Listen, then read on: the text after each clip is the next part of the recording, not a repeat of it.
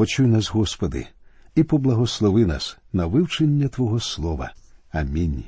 Дорогі друзі, сьогодні ми продовжимо читати 20-й розділ книги Левит, де мова піде про покарання смертю тих, хто чинить перелюб. Отже, читаємо вірші з 10 по 16. А кожен, хто буде чинити перелюб із чиєю жінкою, хто буде чинити перелюб із жінкою свого ближнього, буде конче забитий перелюбник та перелюбниця. А хто буде лежати із жінкою батька свого, він відкрив наготу свого батька, будуть конче забиті обоє вони, кров їхня на них. А хто буде лежати з невісткою своєю, будуть конче забиті обоє вони, Гедоту вчинили вони, кров їхня на них. А хто лежатиме з чоловіком, як і з жінкою, Гедоту вчинили обоє вони, будуть конче забиті, кров їхня на них. А хто візьме жінку і матір її, Гедота це, вогні спалять його та її, і не буде кровозмішання серед вас. А хто поруватиметься з скотиною, буде конче забитий, і скотину ту заб'єте. А жінка, що наблизиться до якої скотини, щоб лежати з нею, то заб'єш ту жінку та скотину ту, будуть конче забиті вони, кров їхня на них. Неймовірні і, на перший погляд, неможливі гріхи. Перелюб у всіх проявах карався стратою. Гріхи плоті приводили до падіння самих могутніх держав. Насмілюсь стверджувати, що саме розпуста й алкоголь привели до падіння Вавілон, Єгипет, Рим, Францію, і нашому народові дуже корисно прислухатися до цього застереження. Писання глибоко і повно засуджує нинішнє розбещенне суспільство. Гріхи перелюбу привели до повного знищення міст Содому й Гомори, вони змусили Бога застосувати цю вищу міру покарання, як говориться у віршах з 24 по 28 першого розділу послання до римлян. Необхідно, однак, зауважити, що Біблія у всіх згаданих випадках пропонує людям благодать прощення. Господь Ісус Христос розповів притчу про блудного сина, який, повернувшись додому, був все ж таки прийнятий своїм батьком. Це і є благодать. Згадаємо, що говорять дев'ятий вірш першого розділу першого послання Йоанна.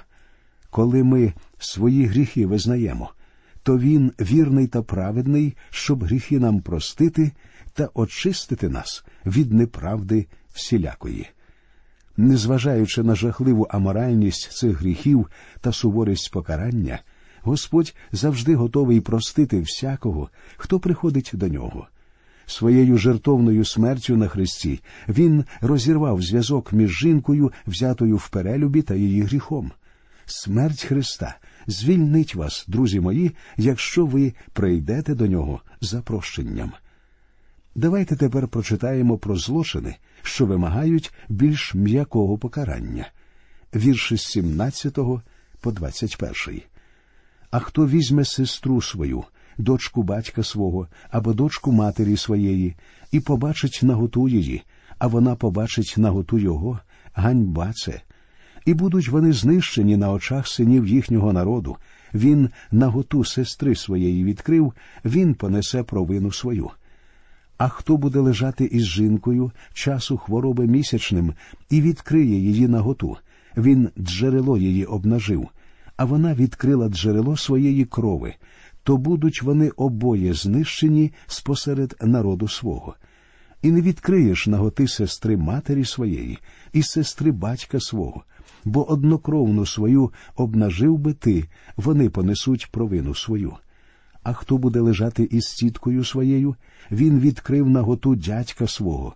Гріх свій вони понесуть, бездітні помруть. А хто візьме жінку брата свого, це нечисть. Він відкрив наготу брата свого, бездітні будуть. Кровозмішання з рідною або двоюрідною сестрою було заборонено, і винні привселюдно виганялися з народу. Бог жадав від свого народу чистоти в усьому, а особливо в інтимних стосунках. Бог забороняв мати статеві стосунки між близькими родичами. Бог не говорить, що у них не буде дітей. Він говорить, що вони вмруть бездітними, тобто без дітей, а всі їхні діти вмруть ще до смерті своїх батьків, винних у злочині. Прочитаємо далі заключну частину постанов про святість. Почнемо з 22-го вірша. І ви будете додержувати всі постанови мої, і всі устави мої, і будете виконувати їх, і не виригне вас земля та, куди я впроваджую вас, щоб сиділи ви в ній. Бог вигнав хананеїв з їхньої землі, тому що вони робили всі ці гріхи. І він попереджає, що якщо ізраїльтяни будуть повторювати гріхи хананеїв, то й вони будуть вигнані з цієї землі. Бог не дивиться на обличчя. Ви знаєте, що непокора євреїв Богові привела до Вавилонського полону. Послухайте, що говориться в першому, другому, шостому та дев'ятому віршах 21 розділу другої книги царів. Манасія був віку 12 літ, коли він засарював, і царював в Єрусалимі 55 літ. І робив він зло в Господніх очах, за гідотою тих народів, яких Господь повиганяв сперед обличчя Ізраїлевих синів. І він перепровадив свого сина через огонь, і гадав, і ворожив, і настановив викликувачів духів померлих та духів віщих, і багато робив зла в очах Господа, щоб гнівити його. І Манасія звів їх до того, щоб робити гірше від тих народів, яких Господь вигубив сперед обличчя Ізраїлевих синів. Знову повернемося до книги Левит і прочитаємо 23-й вірш. І не будете виходити за звичаями люду, що я виганяю перед вами, бо все те робили вони, і я їх обридив.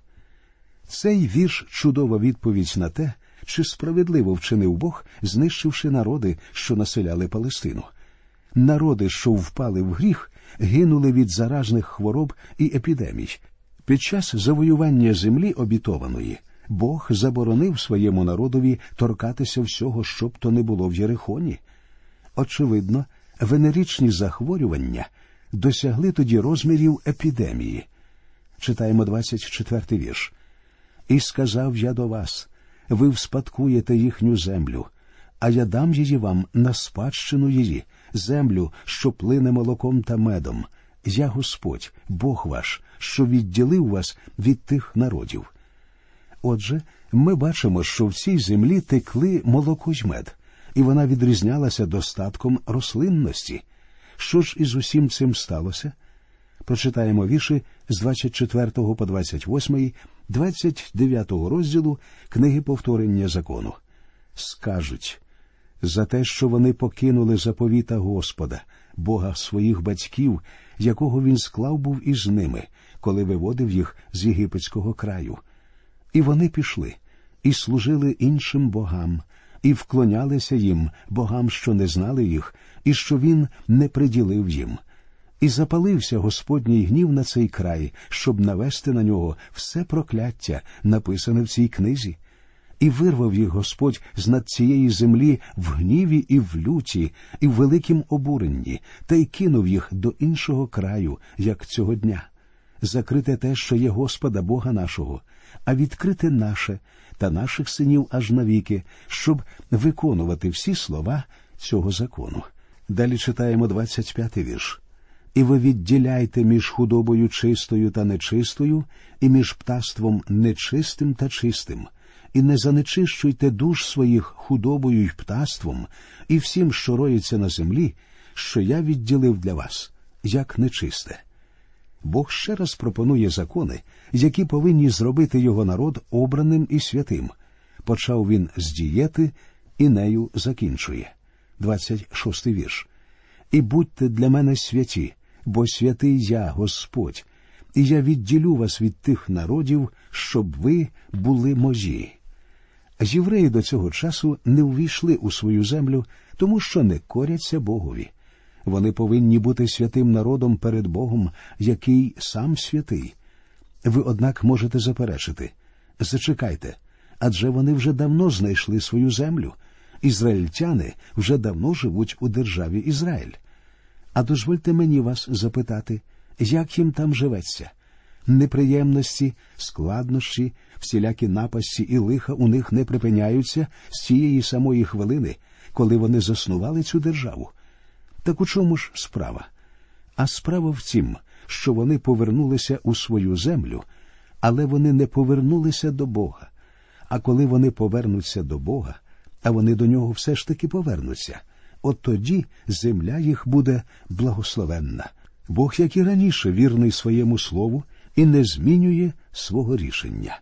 З усього цього ми з вами повинні здобути урок. Бог високий і святий і вимагає святості від нас. Саме в цьому полягає основна думка книги Левит і ключ до її розуміння. Тепер давайте перейдемо до вивчення 21-го розділу книги Левит, який присвячено чистоті священиків. У розділах з 11 по 20 ми з вами вивчали закон, даний народу Божому. А тепер ми ознайомимося з законом про особисту чистоту священиків.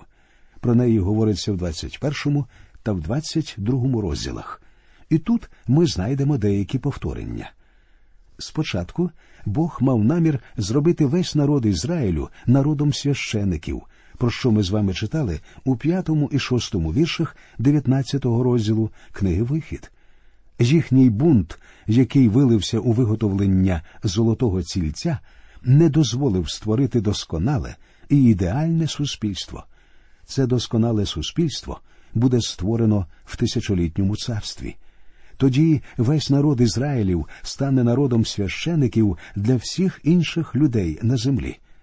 У тисячолітньому царстві й у вічності людей можна буде поділити на три групи: церква Ісуса Христа в Новому Єрусалимі, народ Ізраїлів на землі і врятовані погани на землі. Після падіння Ізраїлю Бог призначив священиками тільки одне коліно Ізраїлю коліно Левія. В Ізраїлі таким чином була паства, було священство і був первосвященик. Високе становище вимагало підвищеної відповідальності, а велика відповідальність вимагала від людини особливого способу життя. Церкву сьогодні називають царственним священством, і кожен віруючий сьогодні священик, що має доступ до престолу благодаті. Кожен віруючий священик повинен вести святе життя, що можливо тільки завдяки силі Святого Духа, який перебуває в нас. От як про це сказано у віршах з 8 по 11 4 розділу першого послання Петра. Найперше майте щиру любов один до одного, бо любов покриває багато гріхів. Будьте гостинні один до одного без нехоті служить один одному, кожен тим даром, якого отримав, як доморядники всілякої Божої благодаті. Коли хто говорить, говори як Божі слова. Коли хто служить, то служи як від сили, яку дає Бог, щоб Бог прославлявся в усьому Ісусом Христом, що йому слава та влада на віки вічні. Амінь. І ще апостол Петро сказав у дев'ятому і десятому віршах другого розділу першого послання. Але ви вибраний рід, священство царське, народ святий, люд власності Божої, щоб звіщали чесноти того, хто покликав вас із темряви до дивного світла свого, колись не народ, а тепер народ Божий, колись не помилувані, а тепер ви помилувані. Ми, народ Божий, покликані до високих стандартів святого життя. У 17-му вірші та у віршах з 22 по 24, 4 розділу послання до Ефесян, апостол Павло пише Отже, говорю я це і свідкую в Господі, щоб ви більш не поводилися, як поводяться погани в марноті свого розуму. Він закликає відкинути за першим поступуванням старого чоловіка, який затліває в звабливих пожадливостях, та відновлятися духом вашого розуму і зодягнутися в нового чоловіка, створеного за Богом у справедливості і святості правди. Дитя Боже, врятоване благодаттю і покликане зайняти високе становище. Віруючий мусить добре подумати, перш ніж взятися за будь-яке служіння в церкві. А якщо уже він взявся, то має нести його з усією відповідальністю. Мене дуже дивують люди, які займають посади в церкві, а потім виявляється, що вони не можуть прийти на недільне богослужіння. Навіщо у такому випадку треба було взагалі братися за цю справу? Привілеї означають велику відповідальність. Служити Господеві в церкві це привілегія, яка звеличує вас. Ісус Христос, наш великий первосвященик. От як про це говориться у віршах з 26 по 28 7 розділу послання до євреїв. Отакий бо потрібен нам первосвященик, святий, незлобливий, невинний, відлучений від грішників, що вищий над небеса, що потреби немає щодня, як ті первосвященики, перше приносити жертви за власні гріхи, а потому за людські гріхи. Бо він це раз назавжди вчинив, принісши самого себе. Господь Ісус Христос одночасно і первосвященик, і жертва. Він сам приніс себе в жертву. А ось тепер, читаючи книгу Левит, ми довідуємося про закони, які встановлено для священиків і первосвящеників. 21 розділ, який розповідає про закони для священиків, поділяється на дві частини. Вірші з 1 по 15 розповідають про те, як запобігти опоганення священиків у відносинах із близькими і друзями. А вірші з 16 по 24 говорять про те, що може перешкодити нести священницьке служіння. Давайте прочитаємо, як уникнути опоганення священику у стосунках з ближніми і друзями. Читаємо вірші з першого по третій. І сказав Господь до Моїсея Говори до священиків Ааронових синів, і скажеш їм ніхто з вас нехай не занечиститься через доторкнення до померлого серед свого народу, бо тільки через доторкнення до близьких однокровних своїх, через матір свою, і через батька свого, і через сина свого, і через дочку свою, і через брата свого і через сестру свою, дівчину близьку йому, що не була замужем, через тих він може занечиститися доторкненням. Аарон повинен донести цей розділ закону до усіх священиків смерть покарання за гріх. І зміст дійсної заборони полягає в тому, щоб не опоганитися гріхом, а фізичний контакт зі смертю і приводить до опоганення опоганити себе священик міг тільки заради своїх близьких родичів, що і перелічені тут. Йому, як священикові Бога, має бути дозволено висловлювати свої почуття, жалю і суму. Він повинен стати прообразом Христа, який міг ридати біля могили Лазаря і уболівати з приводу наших немощів. Священикові, однак, не було дозволено опоганювати себе заради інших мертвих. Він міг уболівати в серці, але фізичний контакт був заборонений. Читаємо четвертий вірш. Бувши одружений, нехай не занечиститься серед рідні своєї, щоб не збезчестити себе. Посада, яку він займав, вимагала від нього відокремленості і більш суворого поводження, ніж могла дозволити собі будь-яка людина з народу. Є місця, куди я не хочу ходити, і не тому, що вони погані, а тому, що я посвячений священик, і я не хочу нікому давати приводу до злочинів. Я впевнений, що пастори, деякони, старішини, вчителі недільних шкіл і інші служителі церкви повинні бути вкрай обережні і обачні в тім, де вони бувають, що говорять і роблять. Бог спитає з вас і з мене набагато суворіше, оскільки Він наділив нас більшою відповідальністю. П'ятий вірш. Не зроблять вони лисини на голові своїй, і краю бороди своєї не підстрижуть, а на тілі своїм не наріжуть надрізів. Далі ми читаємо шостий вірш. Святі вони будуть для Бога свого, і не збезчестять вони ймення Бога свого, бо вони приносять огняні Божі жертви, хліб свого Бога, і будуть вони святі. Жалоба священиків повинна відповідати їх положенню хлібодарів царя, що приносять хліб Богові своєму.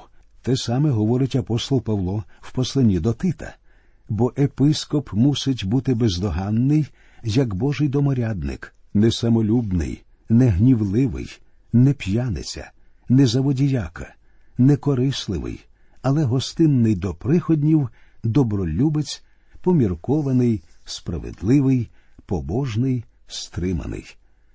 Тепер читаємо вірші 7 та 8 з 21 розділу книги Левит. Жінки блудливої та збезчещеної вони не візьмуть, і не візьмуть жінки, вигнаної від чоловіка свого, бо святий він для Бога свого, і освятиш його, бо він приносить хліб Бога Твого, святий він буде для вас, бо святий я, Господь, що освячує вас. На цьому, друзі, ми закінчимо нашу бесіду, щоб продовжити її наступного разу. До нових зустрічей. Нехай Господь вас рясно благословить.